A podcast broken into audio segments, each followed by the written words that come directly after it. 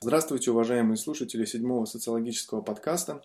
10 июля 2014 года. Этот выпуск выходит при поддержке международной организации «Новая молодежная политика», а также Центра социально-экономического проектирования «Императив». По традиции я, Леонид Дроздов, беседую с людьми активной жизненной позиции, деятелями культуры, политики, общественной жизни. Беседую, чтобы вместе с ними и с вами, дорогие слушатели, разобрать те социологические проблемы, процессы, которые идут в обществе, дойти до каких-то обобщений и оставить на полях массу полезных заметок.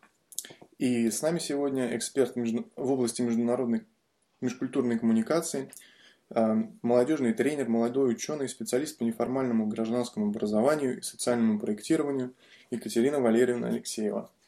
Э, здравствуй, Екатерина, большое спасибо, что согласилась участвовать в записи. Здравствуйте. Очень приятно, что такая вообще программа существует, потому что это все-таки возможность так порассуждать на те проблемы, которые у нас есть, и буду рада такой беседе. Замечательно. Екатерина, мы э, э, перешли с тобой уже на «ты», и я думаю, продолжим эту традицию да. в, э, в записи. А, на данный момент Екатерина является председателем, а, представителем Республики Карелии а, в Международном парламенте при Государственной Думе Российской Федерации. Молодежном парламенте. Да, молодежном парламенте. Заместителем руководителя в Межвузовом Центре межнационального общения и патриотического воспитания, представителем информационно-аналитического центра, через который мы, собственно, познакомились с Екатериной, но об этом попозже поговорим. Для начала, Екатерина, я бы хотел такой момент обратить внимание наших слушателей, а, что я посмотрел твой послужной список, изучил его, и, в общем-то, каждая строчка в твоем резюме так или иначе посвящена общественной деятельности, причем работе конкретно с молодежью. У меня такое сложилось впечатление, что выбор ты сделала ну, с самого, так скажем, со школьной скамьи, и э, абсолютно осознанно, целенаправленно, что не часто, в общем-то, встречается, э, честно говоря, в нашем, так сказать, мире. И объясни, пожалуйста, почему именно ты избрала вот этот путь работы с молодежью и в чем ты вот видишь э, пользу или такой вот смысл своей деятельности? А, ну, вообще так, оглядываясь назад, да, я помню, что начиная со второго класса я уже была организатором каких-то а, школьных э, и, и школьных мероприятий, мероприятий внутри класса. Поэтому, наверное, как бы природные склонности к организаторской деятельности есть.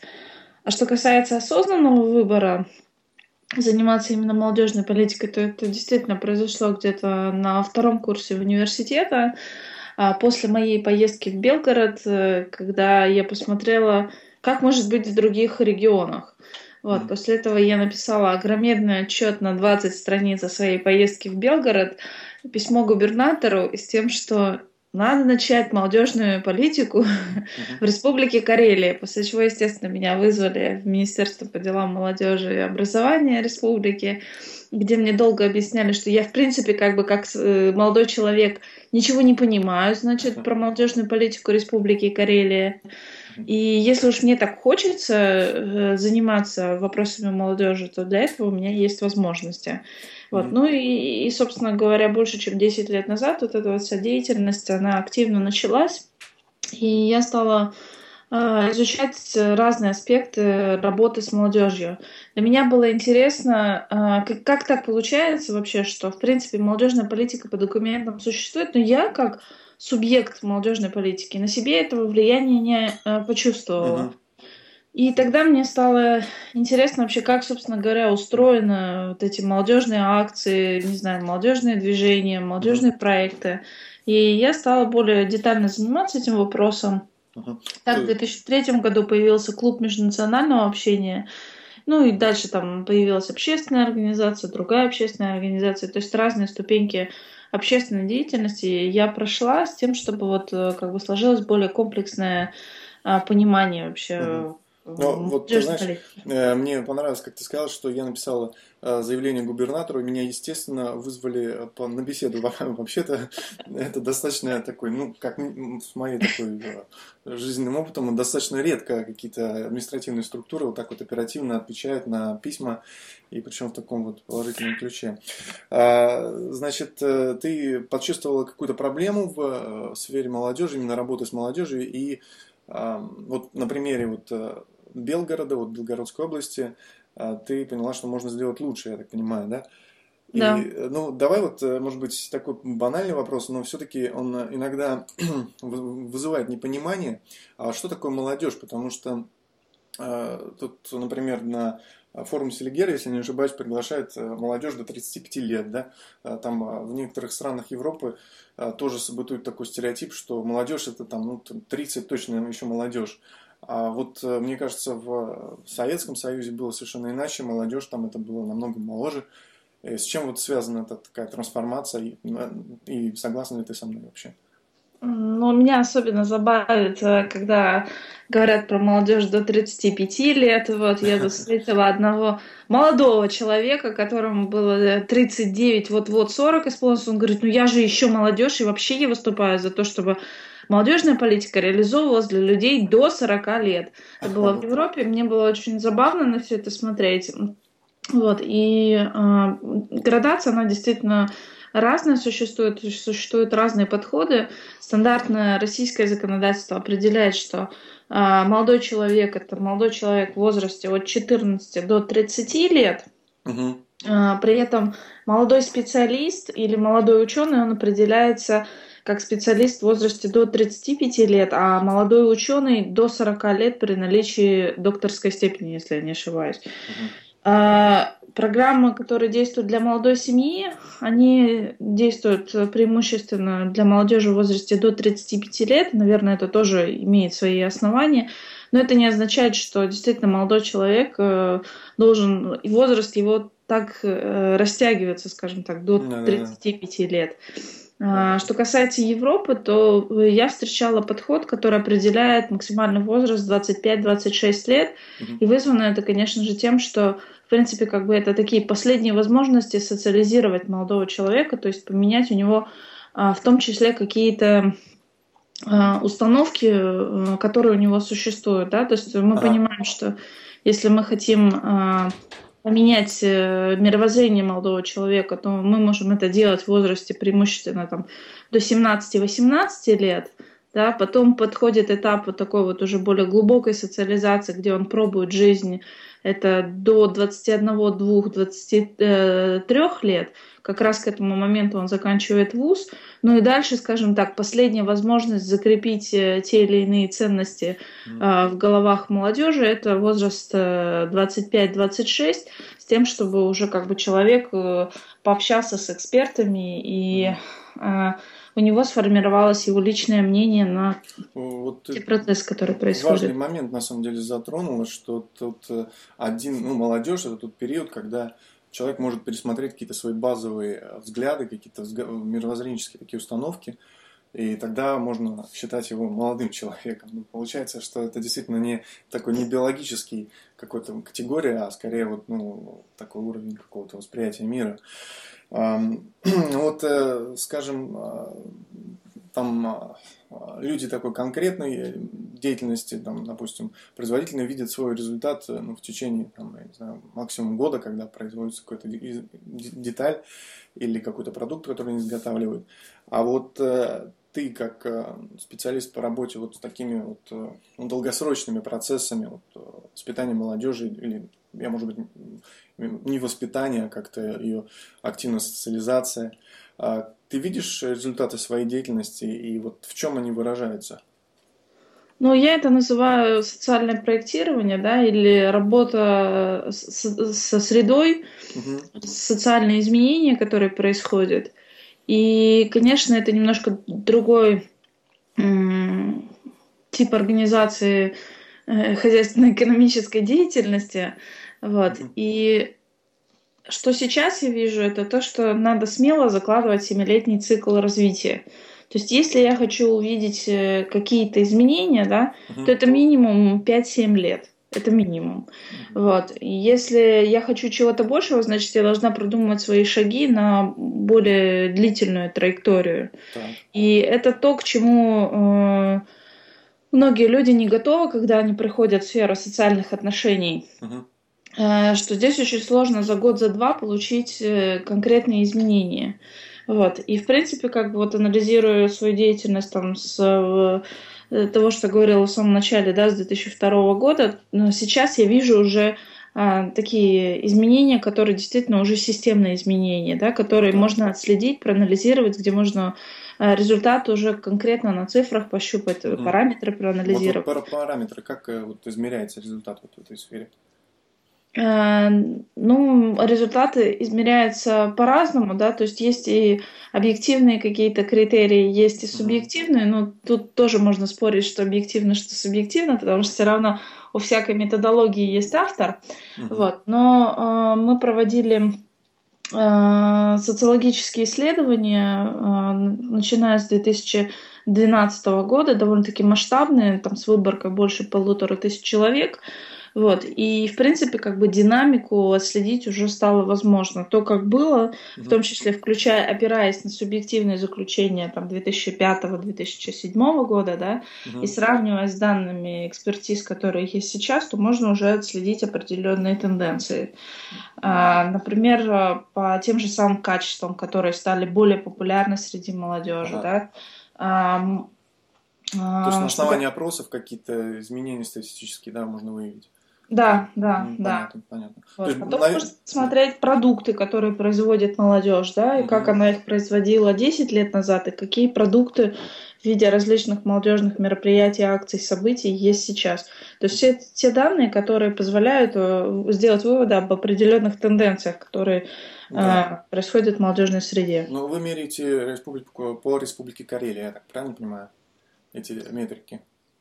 Ну, в основном, да, по республике mm-hmm. Карелия, а, потому что это тот регион, где я живу, mm-hmm. и больше имею информации, скажем так. Ну вот, вот и тогда немножко... с другими регионами в том числе. И вот немножко тогда об этих тенденциях, которые идут в, э, в среде молодежи именно в вашей, в вашем регионе.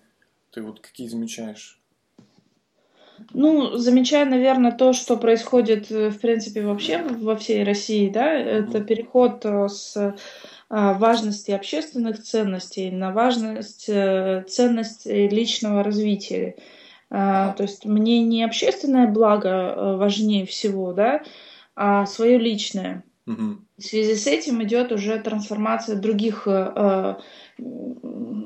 параметров, других целей, да, то есть мне важнее там свое материальное положение, да, мне важнее там свой доход, чем вообще э, социально-экономическое развитие региона или страны.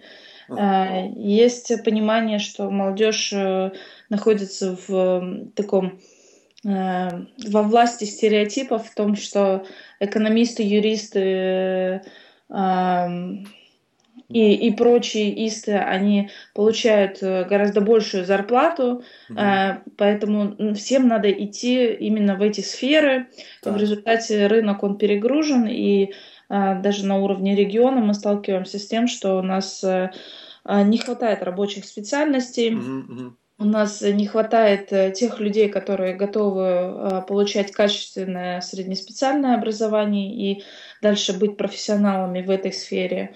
А, и вот такой вот э, мифологизация того, что высшее образование это, собственно говоря, ключ к спасению, к твоему благополучию и огромной зарплате, ага. оно привело к тому, что вот э, э, в целом расклад изменился. То, То есть, есть лес, лес валить некому, так фактически выражаясь. Ну, естественно, лес валить некому, и более того, а, молодежь, которая проживает в районах Республики Карелия, основной посыл, который э, они получают от своих родителей, это уезжайте как можно скорее в город и не возвращайтесь. Ну, а следовательно, в городе э, уезжайте как, как, э, как можно скорее в другой город, более крупный, из более крупного в более благополучный. То есть такая э, миграционный такой вектор, э, он, мне кажется, повсеместен. Ну, и тут есть еще и другая вещь, да, не, не надо забывать, что Республика Карелия – это приграничный регион, поэтому к моей боли да. У нас в городе есть э, такая программа, как, э, которая реализует общественная организация «Жить и работать в Финляндии». Да, интересно, вот э, насколько э, эта организация вообще...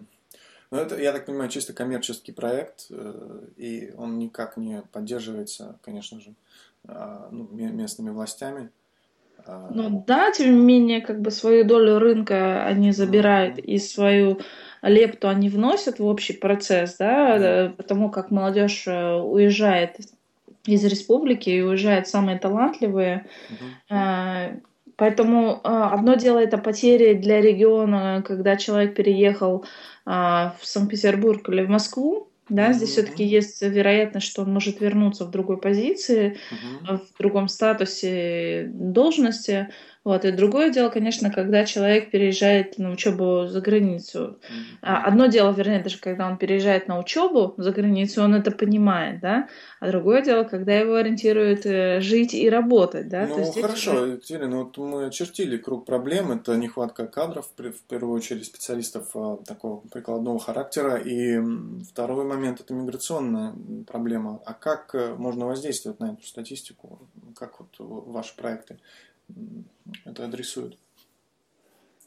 А, ну, кадры вообще, конечно, такая тема, которую вот мы обсуждаем уже несколько лет и ищем разные пути. И совершенно четко видно, что молодой человек уезжает, потому что он не видит перспектив. То есть он э, не видит э, перспектив, потому что он не информирован. И это встречается очень часто. Он не имеет представления о том, что ждет его регион в будущем с через 2, 3, 5 лет, через 10.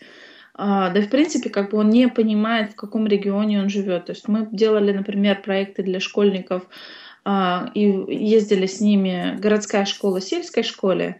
Вот, и у ребят был действительно шок, когда они увидели сельскую школу и вообще, что есть жизнь за пределами города. Мы делали проекты, когда ребят водили на заводы, вот, и я с удивлением услышала, что а что хлеб, а я думала, хлеб растет прям так упакованным на деревьях. Вот. Было настолько забавно, когда ребята столкнулись с реальной жизнью и увидели, что есть сварщики, есть производство, вот, и они э, меняли свои отношения, и, соответственно, вот э, в этом направлении, да, подготовка кадров для Карелии, это та проблема, над которой, наверное, всем необходимо, кто живет в Карелии, объединиться с тем, чтобы решить эту проблему и э, создать такие условия для молодежи, в том числе проинформировать ее э, о том, как можно жить здорово в Карелии. Угу. Вот, ну, то есть формируется такой ну, позитивный образ в первую очередь, и потом уже подтягивается к нему, соответственно, молодежь, воплощать его, так я понимаю. Да. Да, ну, да. То, то есть это такая, в общем-то, агитационная работа или пропагандистская, ну, я не имею в виду сейчас негативный оттенок слова, но тем не менее такая просветительская работа. А, хорошо, я вот э, услышал от тебя, что проблема в основном это а, миграция, ну, как миграция в Финляндию, потому как это приграничный регион, и а, по определению, наверное, приграничные регионы, они всегда вот склонны к тому, чтобы сопоставлять э, друг друга, где лучше, где хуже. И э, вот, э, наверное, есть какие-то позитивные моменты в том, что люди уезжают, потом многие, наверное, возвращаются. И если на какой-то обратный отток миграции вот из Финляндии, ну а да, вот что, что, что в принципе, вот как основной вот посыл, я понимаю, что это уровень жизни. То есть э, такая же, в принципе, территория, такая же абсолютно, э, не знаю, лес, там, как это сказать, э, в общем, широта, долгота. То есть географические условия те же самые, ресурсные запасы те же самые. А в принципе, а, равно богатые регионы в отношении такому объективном понимании, что ресурсов и там, и там примерно одинаково. Но тем не менее, вот это вот управленческий какой-то кризис, который а, имеется а, вот в Карелии, наверное, он выражается вот в, в низком уровне жизни. И, э, наверное, какая-то новая, новая тоже управленческая культура должна вырасти, чтобы изменить этот, этот процесс. Вот как вы а, вопросы такого уже более, ну, не, не, для, не молодежной среды, а вот такой ну, общегосударственной политики, как-то вы влияете на, на, на это, в каком ключе вы пытаетесь это решить? Ну, несколько комментариев скажу, что действительно с 2010 года мы заметили обратный отток э, тех людей, которые э, выехали в Финляндию на ПМЖ. Это были и молодежь, это были и семьи, которые возвращались. Когда их спрашивали, что причина это, собственно говоря, в чем вы, почему вы возвращаетесь, они говорят, гораздо больше перспектив в России. То есть э, в Финляндии, да, все понятно, все стабильно, и вроде как тот небольшой доход, который у меня есть, он в принципе как бы позволяет мне выживать, вот, но при этом есть масса других ограничений, которые мне не, не подходят, и в первую очередь на уровне а, моего мировоззрения. Mm-hmm. Вот. И я вижу, что для моих детей гораздо больше перспектив на данный момент в России. Вот. И это было действительно интересно наблюдать, особенно как молодежь возвращалась, да, там разные стандарты обучения. Но вообще mm-hmm. эта близость Финляндии, она позволяет действительно людям сравнивать, э, сравнивать то, э, что есть в Карелии, что есть в Финляндии, и делать выводы. И вот один из основных выводов, да, что работать-то, собственно говоря, надо больше. вот, то есть эм, есть э, помимо вот тех схожестей, то, что мы обозначили там в географическом положении, да, в, в природных ресурсах, а, есть э, огромная разница вообще в отношении к труду. То есть э, здесь, к сожалению, в Карелии мы потеряли вообще как бы вот этот вот навык трудовой, что для того, чтобы было хорошо, надо трудиться. И почему-то до сих пор существует мнение, что, может, там, не знаю, придет барин нас рассудит, да, или старик Хатабыч появится, щелкнет пальцем, и ситуация изменится. И вот этой вот персональной ответственности за свое будущее, к сожалению, не так часто приходилось раньше наблюдать. Сейчас, по моим субъективным ощущениям, ситуация меняется, потому что люди стали осознавать, что никто другой уже не придет и не сделает, потому что, в принципе, как бы действительно никто, никто никому не нужен, да, то есть если тебе надо, то ты иди и делай. Если ты пойдешь и будешь делать, и люди увидят, что ты делаешь дело, то тебе помогут и тебя поддержат. Ну да, я думаю, твой пример, когда ты написала заявление о том, что я хочу работать с молодежью, и вот сейчас работаешь с молодежью, это абсолютно доказательство того, что ты говоришь. Э, да. Да, я тебя прервал. И поэтому вот такие э, подвижки, скажем так, да, в первую очередь э, вообще в образе мыслей людей, они позволяют тому пересматривать акценты, в том числе в управлении, да, то есть когда угу. чиновник начинает с, менять свой взгляд с позиции «у нас все плохо, денег нет», и вообще перспектив никаких нет. Он начинает анализировать ситуацию, что он обладает ресурсами, ресурсы вокруг него, они просто ждут, э, когда а, они будут задействованы. Ресурсы же тоже разные бывают, в том числе людские. А, и начинает менять э, вообще как бы отношения и видеть перспективу и цели, то и по-другому начинает выстраиваться политика.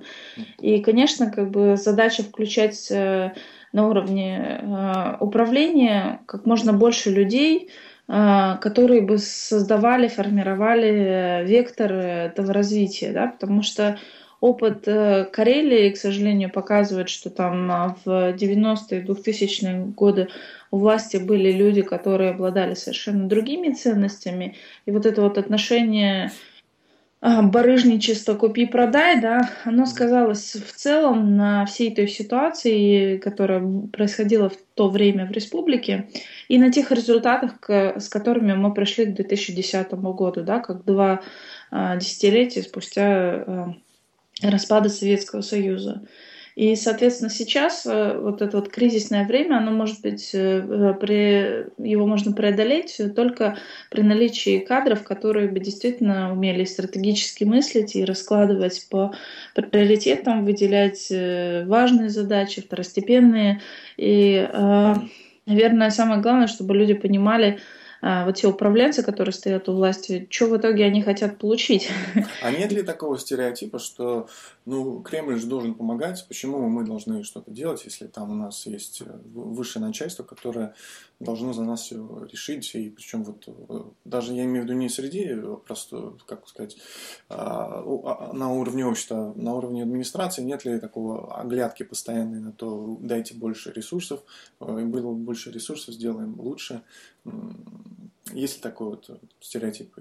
Ну, естественно, он есть. Вот я просто говорю про то, что его надо менять, и, Мгм. в принципе, он частично уже меняется. То есть вот это вот нытье постоянное, что денег не хватает, денег никогда не будет хватать достаточно, да, потому что это всего лишь деньги. Да. Вопрос стоит э, гораздо шире. Возможность управления ресурсами.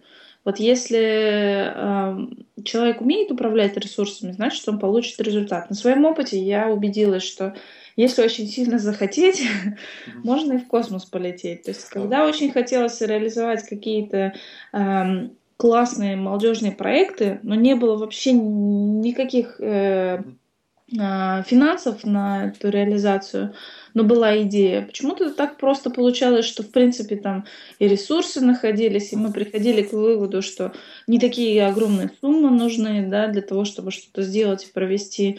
И потом в результате и, и финансы находились, и помощники, и сторонники, и так далее. И проходили совершенно здоровские э, э, мероприятия. И потом, когда сидишь, анализируешь, думаешь, ну как это вообще возможно, не имея ни копейки денег, провести такое мероприятие или проект? Да, я как раз смотрел твое, когда резюме, я тоже поразился этому списку проектов, которые, в которых ты реализовывала. Нет возможности их про, про все о них поговорить. Но меня заинтересовали форумы, которые ты, э, в которых ты участвовал, как я понимаю, на уровне эксперта, и э, такие как форумы Гиперборея, например, Ладога, Селесах. Это какие-то молодежные форумы. Ну, первое, что приходит на, на ум, это Селигер, да, так наиболее популярный молодежный форум. А, но есть вот, оказывается, и другие, э, о, которые, о которых не так много людей наслышано. Могла бы ты какие-то отличительные аспекты вот э, Гипербореи, Ладоги Селесах, э, зачем они существуют вообще? Мгм. А, ну, история возникновения Селигера, да, ее можно будет сейчас узнать э, из СМИ, поскольку этот форум, он юбилейный, 10 10 лет празднует, да. Все это движение по объединению вообще молодежи и формированию немножко других установок, и в том числе управленческой грамотности, а, появилось в России, а, когда необходимо было решать задачи, это было 10 лет назад. А В Карелии а, вот эта вот мода на региональные форумы, она пришла, появилась 6 лет назад, когда а, Селигер уже имел свой вес, и, в принципе, была такая установка, что в каждом регионе должна быть своя такая площадка, площадка для общения молодежи. Если регион не, может эту площадку осилить, да, то форум может быть межрегиональным. Мгм. Поэтому э, Гиперборея это региональный форум, Ладога это уже межрегиональный форум, когда м, это была площадка, на которую съезжались представители Северо-Западного федерального округа. И Селесах это также э, площадка для э, Дальнего Востока. Ну, по большей части все-таки, конечно, для Сахалина, но э, там были участники и из э, других э, регионов. Ну, то есть, ну, профиль этих э, форумов, он, в принципе, однороден, то есть это образовательное такое повышение социали- социализирования молодежи. Э, Так я понимаю, да? Да, и э, обучение проектному менеджменту как одной из технологий преодоления э, тех вызовов, которые перед нами ставит современность. Единственное, что у каждого форума есть своя специфика, э, есть свои особенности, и э, Гиперборея здесь, э, мне кажется, э, отличалась все-таки да, по а, методологии организации, по содержанию основному по той свободе. А, Здесь э, был заложен принцип свободы, да, и свободы э, ответственной. То есть, если ты делаешь какое-то заявление, то подходи к этому ответственно и с уважением к другим людям. А, Это один из тех немногих форумов, где не было никаких политических флагов Мгм. и не было никакой политической агитации, там, не знаю, пропаганды, уже в негативном смысле этого слова, вот, где была у ребят возможность э, общения и возможность э, задавать э, удобные и неудобные вопросы разным людям. И в разное время проект Гиперборея просуществовал пять лет, и появилось, в нем принимали участие различные эксперты, и вот эта вот возможность обсуждать сложные вопросы э, именно здесь, в Карелии, она была такой отличительной чертой, наверное. А, ну и плюс э, это все-таки эффект для региона, когда э, у ребят из районов есть возможность пообщаться с э, а, очень интересными экспертами из других регионов, из других стран, потому что было времена, когда участников гипербореи а, было там более полутора тысяч, и были представители более чем из 20 стран. Ну, вот Поэтому... все-таки не могу не коснуться этой темы, а вот ресурсы. То есть ты говоришь, да, конечно, их тяжело найти, но можно. Но хотя бы основные источники могла бы перечислить. Это какие-то меценаты, какие-то бизнес-структуры, какие-то государственные э, учреждения. Вот для проведения, например, такой, такой ну, все равно это какой-то большой вклад. И, наверное, люди, которые вкладываются, хотят э, что-то с этого иметь. Э, как... У нас есть понимание, что вот эти все форумы, преимущественно все из них, Гиперборея, Ладога, Селисах, Балтартек а, и масса-масса других форумов, это все-таки одна из форм реализации государственной молодежной политики. То есть это поддерживается государством это... и, и, и спонсируется? И бюджетные деньги, да. То есть я не говорю про то, что вся э, полностью стоимость форума это бюджет. Как угу. правило, нет. Всегда есть спонсоры, всегда есть э, определенные меценаты, угу. помощь, э, но базовая часть все-таки это бюджетные ну, средства. Ну, как-то 70 на 30, 70 на бюджет и 30 там на различные Э, Примерно так, иногда бывает 50 на 50. Угу. Вот. Но, к сожалению, например, в этом году э, проект Гиперборея в Карелии закончился, и в этом году, э, собственно говоря, перед э, ребятами стоит вопрос, а как быть дальше. То есть э, все очень привязались к этому бренду угу. и хотели бы его сохранить, вот, но, возможно, в немного модифицированном виде. Ну да, бренд есть... такой древний достаточно. Да. Вот, поэтому э, здесь тоже предстоит такая широкая дискуссия среди молодежи, а как жить и куда дальше развиваться, в том числе, что делать с гипербореей. Ну вот, э, когда выделяются ресурсы государством, то есть я правильно понимаю, что э, на выходе хотят видеть какой-то отчет деятельности без, ну, ну, или какие-то вот конкретные уже результаты. Или просто нужно, скажем, показать, что работа была проведена. В качестве коммерческих структур, а, наверное, нужно повысить а, там, информированность об этих брендах там, той молодежи, которая присутствует на площадке. Вот что ждут в ответ, вот для себя, да, что хотят получить э, те, кто ресурсы выделяет?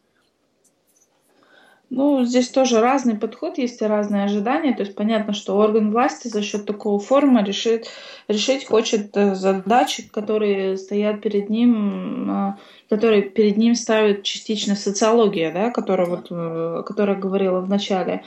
То есть, например, мы хотим, чтобы у нас молодые люди оставались в регионе, они никуда не мигрировали. Соответственно, чтобы они вели здесь хозяйственную деятельность, нашли работу, соответственно, профориентация у них качественно была проведена. А, мы хотим, чтобы они здесь создавали семьи, мы хотим, чтобы они здесь жили определенных э, э, нравственных, э, имея определенные нравственные позиции, ориентиры. А мы хотим, чтобы у них превалировали человеческие ценности и общественные ценности, а не только ценности индивидуализма и личностного благополучия, благосостояния. И вот эти вот вызовы мы их пытаемся преодолеть через пятидневное мероприятие, которое проводится за бюджетные деньги в том числе.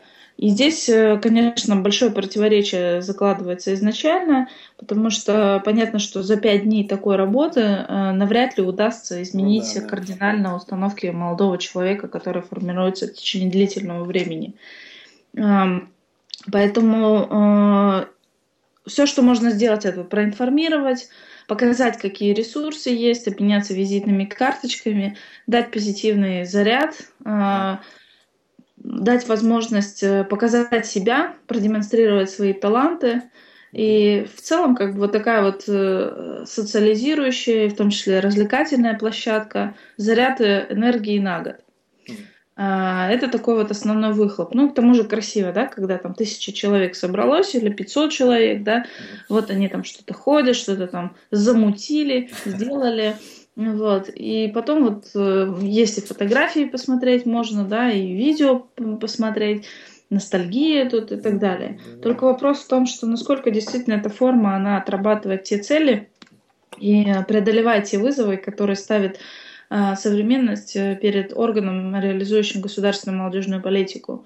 И именно поэтому есть понимание, что на уровне региона такие большие мероприятия нужны, но они не должны являться вообще, собственно говоря, всей целью молодежной политики. То есть вместе собраться, всем потусоваться, что-то обсудить, это хорошо, важно и ну, нужно. Да, это лишь средство. Но при этом а, важна и а, планомерная такая системная работа вне этих событий. И здесь уже, конечно, встают другие вопросы, да, там, в частности, нехватка кадров, нехватка ресурсов и так далее. Поэтому э, заинтересованность органов власти, она понятна. Заинтересованность у коммерческих структур, она тоже понятна, да, то есть помимо продвижения бренда, также можно найти работников в свою э, компанию, потому что тоже квалифицированные кадры на дороге не валяются, и действительно даже для бизнеса проблема найти хорошие кадры, которые действительно готовы были бы трудиться, а не просто так, как современная молодежь говорит, я хочу прийти на работу, получить все и сразу, и в принципе не работать. Помимо этого, что еще, к сожалению, я наблюдала, это а, воровство идей, да, то есть понятно, что молодежь, она обладает идеями а, разными, да, поэтому очень часто я видела, когда приходили там дяденьки, тетеньки с очень крупных компаний. Конкурс идей, там... да, и там три лучших. Э, да, да, да, да, да, да, да, да, да. Вроде как они там пошли работать, еще как-то, а потом, когда у ребят спрашиваешь, а что с вашей идеей-то? У вас же такие классные были э, разработки, там, я не знаю, какие-то рационализаторские предложения. Да, говорит, не знаю, что-то как-то больше не звонят, не пишут. Уже же сделали все это, зачем? Вот, э, то есть такое тоже встречается. Ну, в целом, конечно, вот такие форумы, как возможность найти кадры, это она востребована не только э, предпринимательским сообществом, да, но и также различными э, политиками в том числе, да.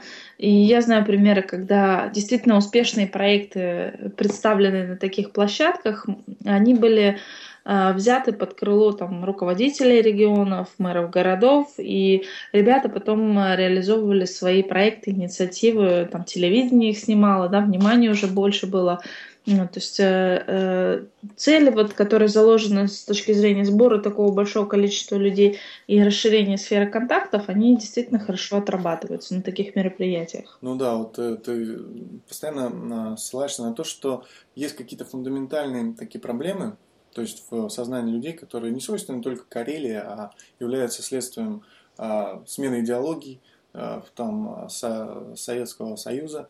И э, вот э, я так, э, почему я, собственно, с тобой захотел побеседовать, это я наткнулся на информацию о информационно-аналитическом центре, который вы, представителем которого ты являешься, и посмотрел, что уровень аналитики, который там доносится до аудитории, он имеет такую глобальную значимость, и в то же время вы находитесь решаете конкретные локальные проблемы, которые свойственны только вот вашему региону. Например, вот вчера буквально э, прочел статью о люди или движитель экономики, ресурс или движитель экономики. Э, это как пример того, что вот э, то, о чем, о чем ты говорила, что есть сегодня представление, что я получу образование и приду на работу, мне все, я все получу. А, соответственно, с другой стороны, а, люди расцениваются как ресурс. Но эта проблематика, она повсеместна и не свойственна только Карелии, поэтому мне вот заинтересовала а, деятельность этого центра. Как э, ты там оказалась, как, э, какие задачи ставит информационно-аналитический центр? Я вижу, что там долгосрочные задачи. Могла бы ты больше об этом рассказать? Ну, вообще идея создания информационно-аналитического центра, мне кажется, в воздухе она витает э, давным-давно в Карелии. По крайней мере, я вот когда сидела, анализировала, да, еще на Гиперборее 2010 года мы обсуждали, куда дальше движется регион. Uh-huh. И мы понимаем, что в регионе промышленность, ее практически нету, да, то есть э, тот опыт, который был нажит в Советском Союзе, когда это был а, действительно процветающий регион с точки зрения экономики, он прошел, закончился этот период. Mm-hmm. И все, что осталось в Карелии, да, это люди, люди, которые обладают определенным а, потенциалом. Особенно это касается Петрозаводска. Петрозаводск – это город, где э, очень много учен... ученых, э, много преподавателей, работников сферы образования, культуры, потому что здесь в городе находится один крупнейший вуз э, на северо-западе Петрозаводский госуниверситет, который вот в прошлом году объединил в себя еще и старейший вуз Карелии, Карельскую государственную педагогическую академию. У нас есть э, порядка 13 филиалов негосударственных вузов. У нас есть э, очень неплохая консерватория в Республике Карелия. Одно из таких мощных тоже учебных заведений, где можно получить профессиональное музыкальное образование. Uh-huh. И в результате мы видим, что э, Петрозаводск это некий такой интеллектуальный центр, потому что даже, например, э, если человек приезжий захотел пойти в театр или в филармонию, то к этому надо готовиться минимум за неделю, потому что билетов не купить.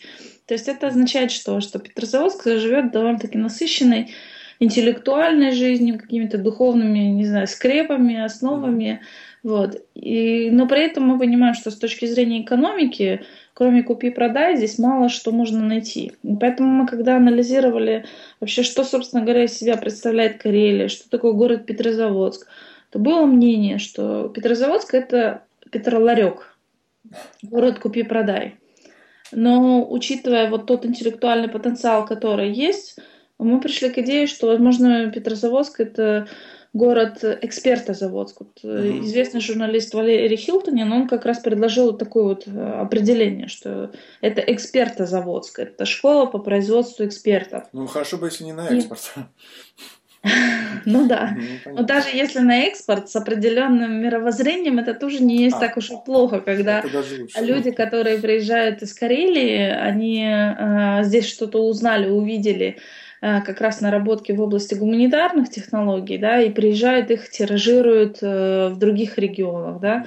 Тот же самый Александр Гизалов, э, который является на сегодняшний момент признанным экспертом по трудо... не про трудоустройству, но а, всем вопросам, связанным с э, детьми-сиротами, э, uh-huh. он как раз начинал свою деятельность в Петрозаводске. То есть есть много чего можно появиться. Поэтому форми... идея, вот, что республике необходимо экспертное сообщество, необходима качественная аналитика, она витала в воздухе давно. И поскольку молодежь, она не хочет э, просто сидеть и ныть, да, а хочет обсуждать не только проблемы, которые существуют, но и пути решения проблем, потому что, к сожалению, в России очень часто можно встретить такой подход. 85% времени тратится на нытье и обсуждение проблемы. А, может быть, от 5 до 10% времени тратится на а, поиск э, вариантов решения проблемы. Ну и, собственно говоря, сил и уже не остается. решение проблем уже не остается. Поэтому мы решили немножко сменить акценты и обсуждать варианты выхода из кризиса. То есть проблемы, они уже поставлены жизнью, они уже понятны. А ну, вот как преодолевать вот... их, это уже другой вопрос. Да, и таким вот... образом появился информационно-аналитический центр. Да, и вы адресуете там вопросы, которые актуальны не только для вашего региона, но я вижу и для в целом Российской Федерации, да и шире а, ну, такие затрагиваете мировоззренческие вопросы, просто к тому. А, ясно, Екатерина, я а, вообще очень а, признателен, что ты согласилась участвовать еще в, в том смысле, что ты первый, первая женщина, первая девушка в нашем, нашей серии подкастов. И всегда, конечно, когда видишь женщину в политике, хочется спросить, а что же все-таки главное, это семья, как э, у любой женщины, или общественная деятельность? Сложный такой вопрос вообще, конечно, семья или общественная э, деятельность, потому что я понимаю, что я всегда ищу гармонию, да, то есть э, э, для меня моя семья, она очень важна, и э, воспитание ребенка это очень такое интересный, вообще совершенно другой мир. Э, э, который требует в некоторых моментах других подходов, нежели общественная деятельность. Mm-hmm. Вот. И я понимаю, что э, для меня важно развитие, поэтому комбинация это вот то, э, что получается на практике. Ну, я поставил провокационные вопросы, но меня вот больше интересует, как э, женщина воспринимает вот в среде политической, общественной, вот, э, как представитель молодежного парламента при Госдуме. А, какие, какие-то препоны или наоборот, может быть, даже какие-то позитивные моменты а, ты сталкиваешься с, с, в среде а, политической? Ну, позитивные моменты для себя я это отметила, то, что мужчин всегда хорошо получается мыслить стратегически. У женщин получается хорошо мыслить тактически, потому что женщины всегда обращают очень много внимания на детали, а мужчины на стратегические цели. Поэтому, когда учишься у мужчин мыслить стратегически, но при этом э, видишь детали, то получаются очень хорошие, интересные инициативы и проекты. Mm-hmm. И когда я стала э, больше заниматься там молодежным парламентом и какими-то общественно-политическими вопросами, то, естественно, большинство а, тех людей, с кем мне приходилось общаться, это мужчины. И я понимала, что да, какие-то вопросы мне не удастся решить так, как их обычно решают мужчины, типа пойдем перекурим там.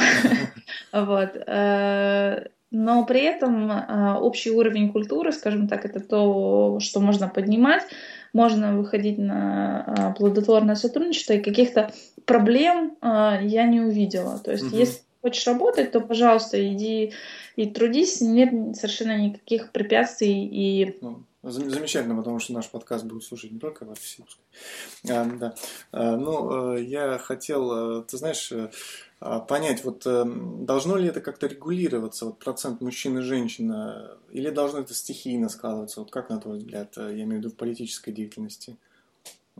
Здесь главное тоже не, до, не допускать перегибов, потому что а, женщина в силу своей вообще специфики, она не обладает некоторыми качествами, которыми обладают мужчины, да, и это тоже надо понимать, и, например, есть особенности там по тому, как женщина воспринимает информацию, да, воспринимает те или иные события, и не всякая женщина готова принимать те решения, которые может принимать мужчина. И не всякая женщина готова объективно смотреть на ситуацию в силу своего, э, своих психологических особенностей. Поэтому всегда должен соблюдаться баланс. И, конечно, какое-то квотирование, э, это тоже может привести к определенному дисбалансу. Поэтому э, те условия, которые на сегодняшний есть, э, на сегодняшний день есть для женщин в э, самореализации в области политики, они, мне кажется, ну, довольно-таки достаточны. То есть если а, действительно а, женщина понимает, что она хочет сделать карьеру в политике, то каких-то видимых препонов я для этого не вижу. Так, так, так. Вот. А, другой вопрос в том, что часто она может задавать себе вопрос, а это действительно мне то, что мне надо? Потому что если человек уходит в карьеру в бизнесе или в политике, да, то при этом часто встает вопрос, а, собственно говоря, где а, выделить, как найти время, там, 9 месяцев и время на декрет, да, uh-huh. вот, или там, а, как вообще организовать свою собственную личную жизнь, э, семейную жизнь, да, когда там трудовой день заканчивается поздно вечером. Это те вопросы, действительно, которые э, необходимо решать, и каждый человек делает выбор самостоятельно. Мы знаем из истории различные примеры, когда женщины были у власти, mm-hmm. и все зависит, наверное, от каждого конкретного случая. Ну, какой-то специфический, а, ну, скажем, направленность или, скажем, ну, список задач, которые вот только лучше бы, если в политике осуществляли женщины, как ты сказала, тактические задачи. Может быть, тогда, если женщина идет в политику, она должна понимать, что вот ее ну, как бы, профиль должен больше соответствовать вот такой деятельности, нежели там есть какие-то специфические мужские задачи в политике, не знаю, военного характера. То есть так, наверное, обстоят дела. Ну, здесь тоже все, все, все конкретно может быть, да, то есть в каждом конкретном случае все решается по-разному, потому что в принципе, в области государственного муниципального а, управления такое ощущение, что а, и так большинство женщин находится, да, да? да. Просто большинство тех публичных людей, которых мы видим, это мужчины, а а, тех людей, которых мы не видим, это женщины. Поэтому здесь вот вопрос баланс, гармония, места, позиции, к, кто выше, кто ниже, там ранг, должность.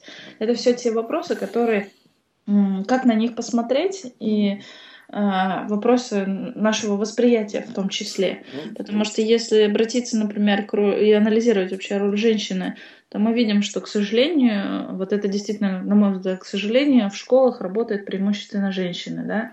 То есть э, получается, что женщины помимо матери, да, помимо воспитания детей дома, еще и другие да. матери воспитывают детей в школах, да, и дальше, когда мы приходим в какие-то учреждения, то в основном там, да, опять же, государственные муниципальные служащие это женщины, да, да, и вот как бы такой вот немножко перекос даже, скажем так, что иногда очень не хватает э, э, этого гендерного баланса в коллективе для того, чтобы коллектив мог продуктивно развиваться. Угу. Да, ну, ты знаешь, скользкая тема, но тем не менее я рад, что мы ее затронули. И э, есть о чем э, дальше подискутировать на, на эту тему. А может быть, уже после подкаста между собой а, наши слушатели обсудят какие-то моменты, которые мы сегодня затронули. А, что ж, Екатерина, большое тебе спасибо. Я думаю, ты на многие моменты, на многие аспекты жизни в Карелии, на многие аспекты работы с молодежью в Карелии а, дала какую-то новую Э, точку зрения, какой-то импульс, э, может быть, для э, тех людей, которые могут как-то участвовать, сотрудничать с тобой, с твоими проектами. Я обязательно размещу список ссылок на те организации, на те проекты, которых ты принимаешь участие. Что ж, спасибо тебе еще раз и услышимся в новых выпусках. Спасибо. Всего, да, всего доброго. Всего доброго.